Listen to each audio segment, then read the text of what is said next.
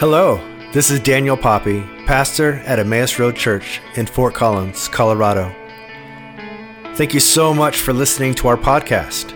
We hope this message will help you grow in your walk with Christ.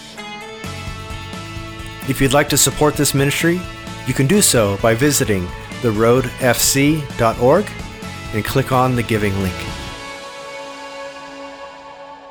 It's the season of Lent. Have you noticed? Are you aware? Yeah, I'm sure many of you welcome this season with fond memories of practices and observances from years past, but maybe some of you just wish we could hit the fast forward button and get to Easter, right? you know, some of um, us may be relatively new to the season of Lent and its practices and our annual observances in the life of Christ. Thanks to many of you who joined us this last Wednesday for our Ash Wednesday service. You know, of course, during that service, we had a somber reminder, this moment in which we were reminded that from dust we come and to dust we shall return. But of the response is a beautiful response I belong to God. That's a reminder for us. When we gather then together and we receive the mark of the cross on our foreheads with ash, in a moment of profound depth and silence, identifying with the sacrificial love that Jesus demonstrates on the cross. You know, dust and ashes is not something that's really common in our vernacular or even our experience these days. If you read Old Testament scripture, they talk about dust and ashes pretty frequently, more frequently than you think. These two things, they symbolize the themes at the heart of Lent our physical mortality, but also our lifelong journey of attempting to shrug off the tendencies of sin and instead to lean into the trust and the generosity that God provides to us. The dust speaks of our bodily and spiritual dependence upon God.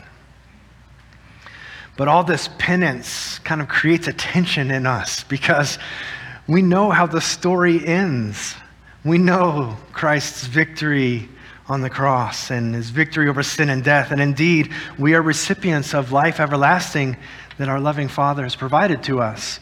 So, yes, during the season of Lent, we may be mindful of all that alienates us. But theologian Alexander Schmemann says this beautifully that the season of Lent is a season of bright sadness.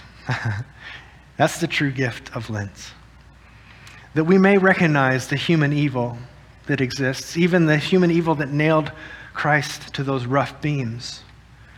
We may lament those things not only in our past, but even the things that we see happening in society and culture around us.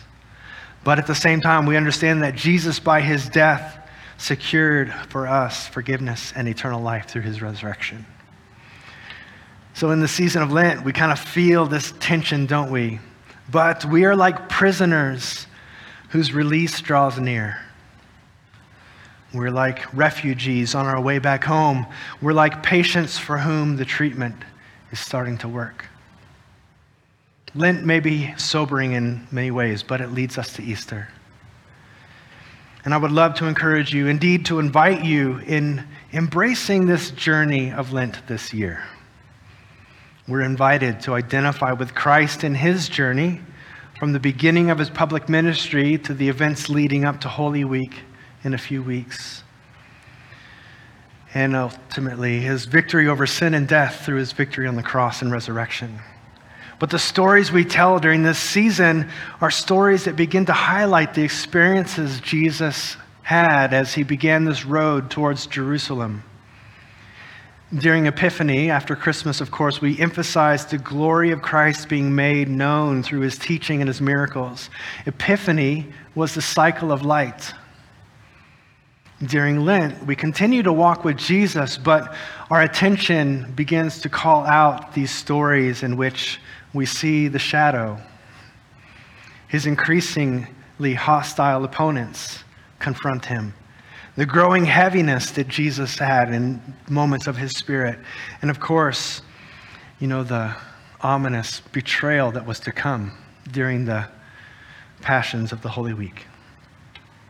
With the disciples, we may grow uneasy, almost appalled at human sin being enacted around Christ, even maybe around us.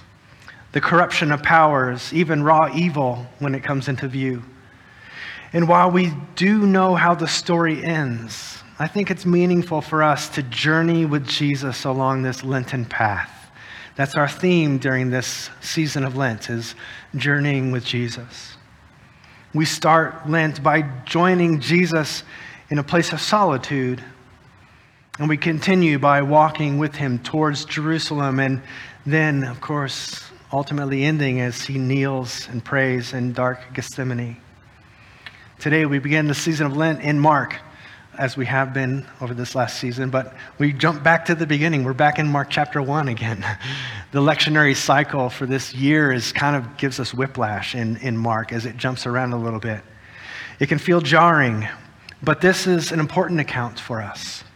Our passage today brings us to the familiar story of Jesus' baptism, but then his 40 days in the wilderness, leading to his public ministry. Really, at the beginning of his journey is a Lenten path that we will see. And in many ways, that is what we're entering into here at the beginning, this first week of Lent. As we begin to open the Word and to hear the Lord, let us pray together. Gracious God, in rushing waters and in dry wilderness, in every season and circumstance, we need your sustaining word by the power of your Holy Spirit, proclaim the good news among us today so that we may repent and believe and see anew how the time is fulfilled and the kingdom that is drawing near to us. In Jesus Christ, your Son, our Savior's name, we pray. Amen. Amen. We'll be in Mark chapter 1, verses 9 through 25. I'm sorry, 9 through 15. uh, the, the, the scriptures will be on the screen for you, but feel free to follow along. One day, Jesus came from Nazareth in Galilee, and John baptized him in the Jordan River.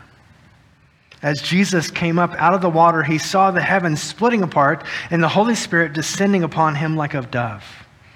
And a voice from heaven said, You are my dearly beloved Son and you bring me great joy. The Spirit then compelled Jesus to go into the wilderness where he was tempted by Satan for 40 days. And he was out among the wild animals, and the angels took care of him. Later on, after John was arrested, Jesus went into Galilee where he preached God's good news, saying, The time promised by God has come at last, he announced. The kingdom of God is near. Repent of your sin and believe the good news. This is the word of God for the people of God. Thanks be to God. You know, many of the verses in this passage might even be familiar as we've touched on these verses over the last, you know, handful of weeks.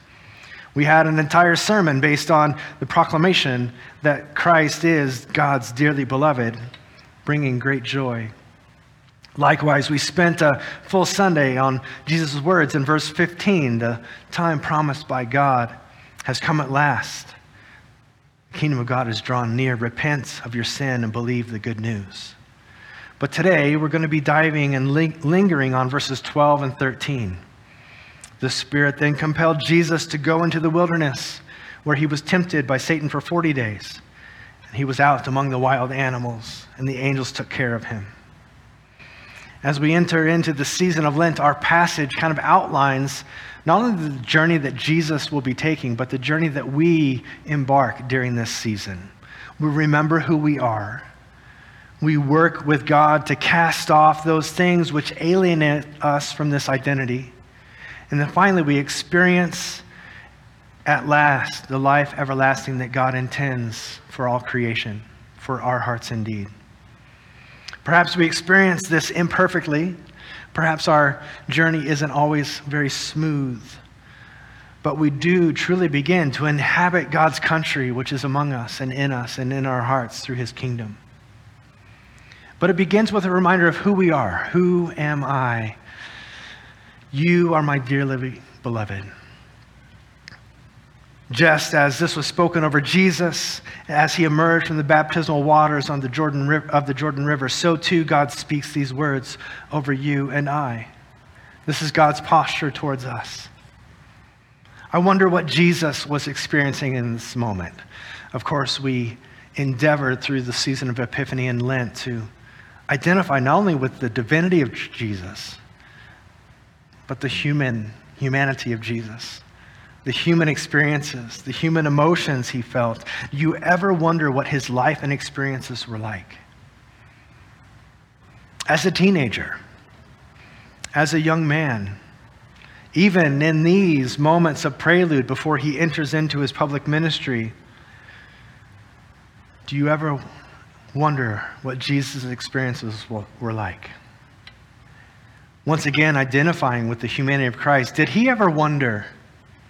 Did he ever have misgivings? Did he ever doubt? You and I have a lifetime full of moments like these where we second guess ourselves, where we wonder, where we maybe are harder on ourselves than others would be, where we feel distant from God, when we feel God near to us, when perhaps in that shocking thought that jumps into your mind as you drive somewhere, you ever wonder, is this whole thing even real? These feelings do not threaten God. Indeed, I would like to say to each of you today God's mind is made up about you, and the news is good. You are dearly beloved. God's mind is made up about you, and the news is good. You are God's dearly beloved. These words spoken over Jesus must have been a welcome assurance for him in this moment. Even in his divinity, we know that Jesus worked to remind himself not only of his identity, but of his purpose. Jesus significantly said in John chapter 5, I tell you the truth, the Son can do nothing by himself. He does only what he sees the Father doing. Whatever the Father does, the Son does also. But the Son, the Father loves the Son and shows him everything that he is doing. And yet, Jesus spent hours in solitude and prayer to reach this confidence that he shares. First and foremost, today, even before we begin the Lenten journey, we need to be reminded of God's position towards us that his mind is made up about you and me, and the news is good. We are dearly beloved. But our passage in Mark takes an interesting turn. As soon as we embrace the good news of who we are, what happens next? The Spirit compelled Jesus to go into the wilderness where he was tempted by Satan for 40 days, and he was among the wild animals, and the angels took care of him. Like, if we start trying to rationalize these two sentences, they start sounding weirder and weirder. what, is, what in the world is this all about? Well, welcome to the 40 day journey of Lent. And indeed, Jesus' 40 days of preparation. Mark presents this whole 40 day episode in two verses. He doesn't itemize the questions, he doesn't tell us how strenuous it, it was. You know, we just get some bullet points, seemingly, of Mark's PowerPoint of like what happened to Jesus. Item number one 40 days in the wilderness. Item number two, he was tempted by Satan. Wait, how, sir, exactly was he tempted? Like what questions were happening? Nope, no time moving on. Number three, he was there with wild beasts.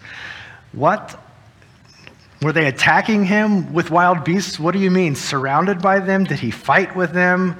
Did he tame them and make them his pets? You know, would someone please explain this to me? No time. We're moving on. Item number four he was waited on by angels. Waited on? Did they bring him meals? You know, he was fasting, right? Uh, they, did they mop his brow and fan him with a big giant fig leaf or something? We don't know. End of lecture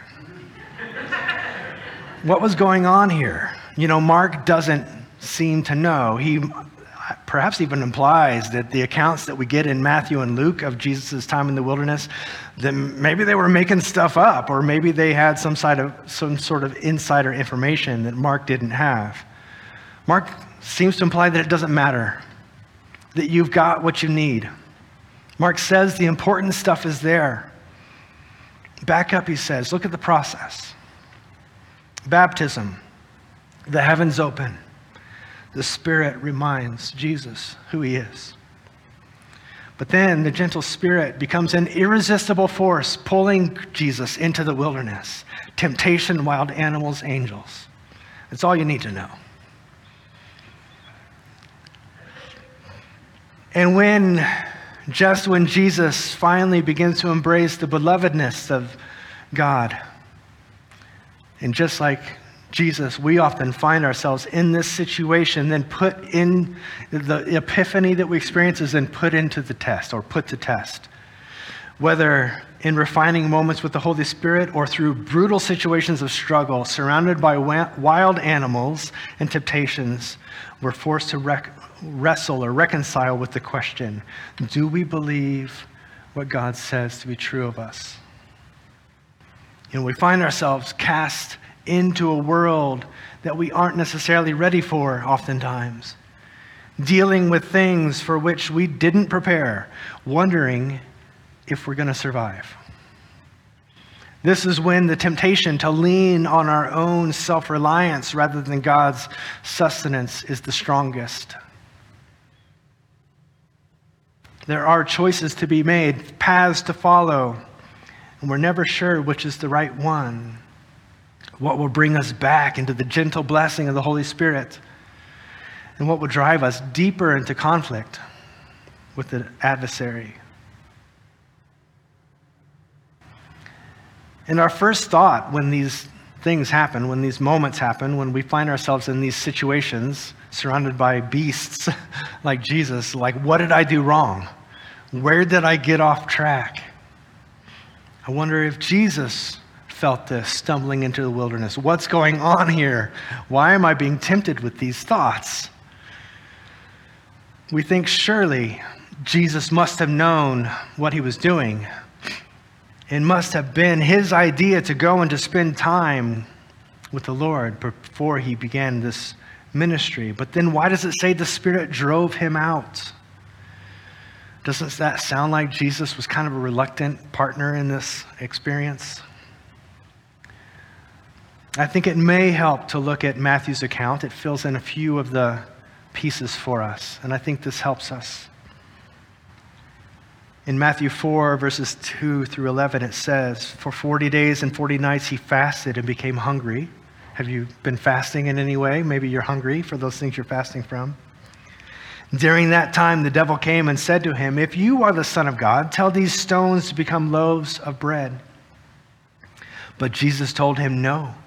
The scriptures say, People do not live by bread alone, but by every word that comes from the mouth of God.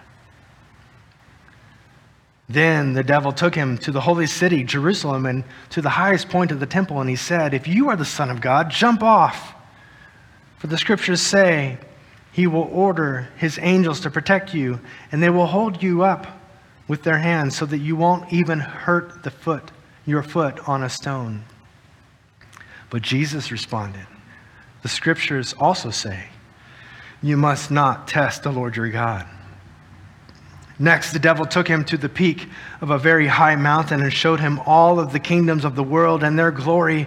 If you will give, I will give all of this to you, he said, if you will just kneel down and worship me.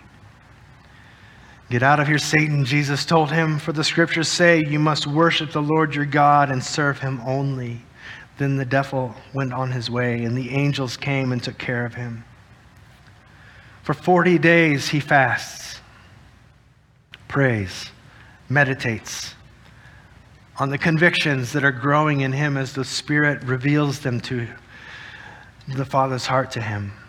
The convictions over his years of upbringing, his time in Nazareth, he thinks about God as Father and King. He thinks about himself as the beloved Son and about his people as a chosen nation. He thinks about his role in bringing about the kingdom of God. And at some level, he knows this will involve suffering and eventual death. He wrestles with all of this, and, this, and the tempter seeks to undermine his confidence in God's word. Both the voice that he heard as he emerged from the water at the river, but the written scripture. He attempts to dissuade Jesus from the path that God has him on of self denial, sacrifice, humility, seeming powerlessness that becomes the ultimate power. Why suffer? Why are you doing this to yourself? Turn these stones to bread and satisfy yourself. In the same way, you could feed yourself and all those hungry around you. Why stay hidden? Leap from this temple and promote yourself, for surely the angels will save you. You could prove your divine favor and win so much respect for the kingdom. Why renounce wealth and power? Bow to me in this moment, exalt yourself as a ruler of the world. You could bring liberty and justice to all. Physical comfort, public acclaim, political power. But Jesus says, I will pass your test.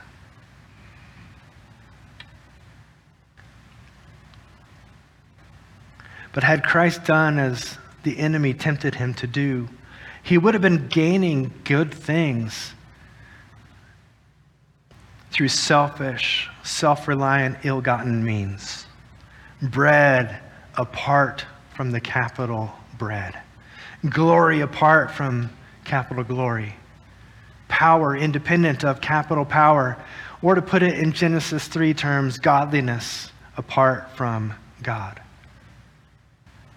Rather than giving in to the temptation, that we, fallen humanity, oftentimes do. Jesus says no to the tempter and yes to the Father.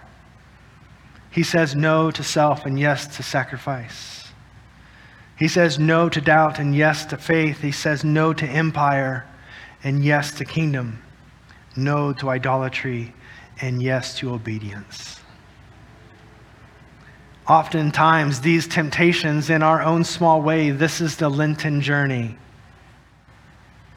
and in this solitary sojourn that we see Christ, we attempt to turn away from our sin and our temptation in order to face towards the Father and His great mercy.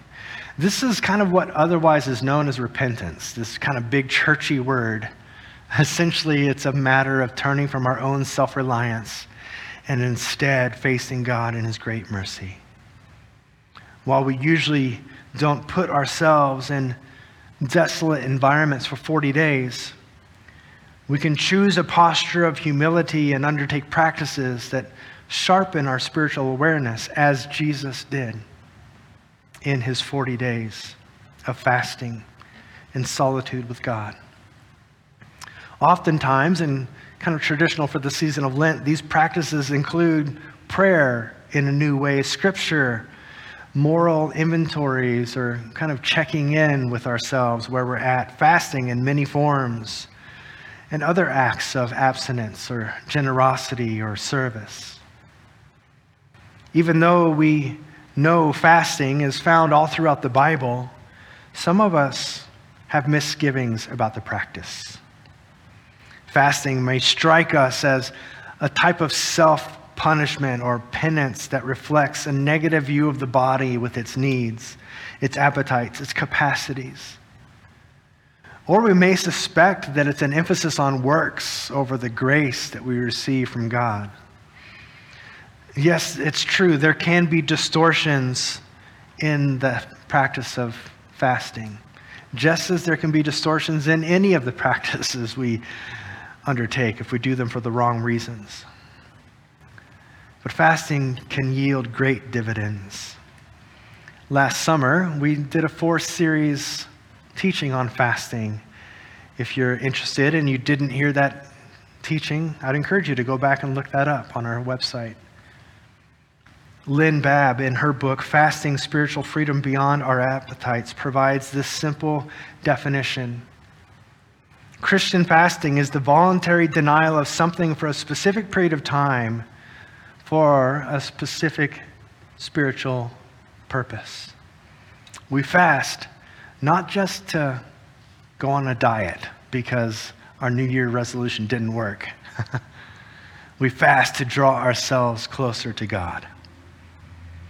In this respect, fasting is much like Sabbath keeping, a discipline that creates space in our lives for God. A reminder here at the beginning of the season of Lent is maybe this what practices, what fast, perhaps, will we embrace as we turn to God in repentance and draw closer to Him during the season of Lent? There's no perfect or imperfect way to enter into this season. If you haven't thought about it, it doesn't mean it's too late. There's just an invitation to enter into the season of Lent in intentional means. As Jesus entered the desert, keenly aware of his baptism, during Lent, we too rehearse and reaffirm our own baptismal promise to renounce the evil powers and sinful desires that may be around us or in us, and to trust in the grace of Jesus, our Savior, and to follow Him as our Lord. As we turn inward and as we turn towards God, we can trust God to turn towards us with spiritual grace. After all, this is the invitation given to, by Jesus here in our final verse of our passage today from Mark. The time promised by God has come. The kingdom of God is near. Repent of your sins and believe the good news. If you need a refresher on what Jesus is inviting us into in that verse, we spent uh, on January 21st, just a few weeks ago, we spent a full Sunday talking about that verse. We talked about how we think we know what it means, but really, if we look at what Jesus was saying, it might surprise you. I'd encourage you to look that up if you need a refresher on that. But we take a deep dive into the invitation to repent and to think differently, to see the world as God intends it, as God created it, and to be transformed through our knowledge of God and through allowing God to know us. But it may be sufficient to say that through our 40 day journey of Lent, through our solitude, through our devotion, perhaps through our fasting, God shapes us and refines us so that we may indeed embrace the invitation of life everlasting that we're moving to here on Easter. The invitation to life, a life abundance. In closing, an encouragement on the season of Lent. The Lent, the word that we use for Lent is a, is a Saxon word. This was kind of introduced in around the fourth or fifth century. And it means length. It's kind of denoted as the length of seasons, or specifically to springtime. So, at least here in the northern hemisphere, when we observe the season of Lent, we do so during the season in which the days are lengthening, the weather is changing, you begin to see signs of new life all around you. How many of you have seen the bulbs already popping up in your garden beds? Even as Lent progresses with its reflective themes and aesthetic dis- disciplines, nature around us reminds us the coming celebration of Easter. The resurrection of Christ, and indeed the resurrection of the natural world from the winter into spring. Perhaps even in us, the thawing of our own hearts from fear and isolation into trust and life abundance offered in Christ. As we prepare for even the somber hours during our Good Friday service and the unfathomable silence of Holy Saturday, we do so with the anticipation of the glorious celebration of Easter Sunday. If you haven't been to an Easter Sunday celebration here, it's going to be great. These six weeks are like walking in the moments just before the dawn. As the morning sun begins to light the hilltops before you.